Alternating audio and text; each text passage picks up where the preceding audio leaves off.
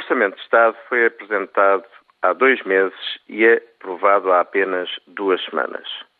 Nos últimos meses, as notícias vindas do mundo financeiro, primeiro, e agora da economia real, vão confirmando as piores expectativas. Os Estados Unidos da América vivem em recessão há já vários meses.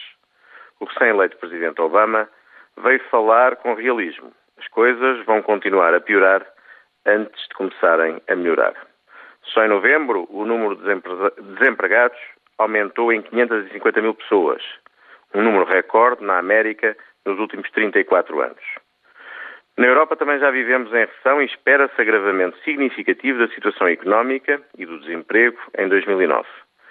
O pacote de medidas para estimular a economia, anunciado pelo Dr. Durão Barroso há apenas uma semana, foi desvalorizado, para não dizer desqualificado, pela maioria dos ministros das Finanças dos países europeus. Em Portugal, o produto interno bruto terá decrescido 0,1% no terceiro trimestre. No quarto trimestre, infelizmente, a economia real vai ter um comportamento ainda pior. Quebra de investimento, redução das exportações, diminuição do consumo privado e, infelizmente, aumento do desemprego. O Orçamento do Estado para 2009 é, pois, um exercício de ficção. Recorde-se que o Governo previu, neste documento, um crescimento da economia de 0,6%, uma estagnação do desemprego e um aumento ainda significativo das receitas fiscais. O Governo faria melhor em reconsiderar.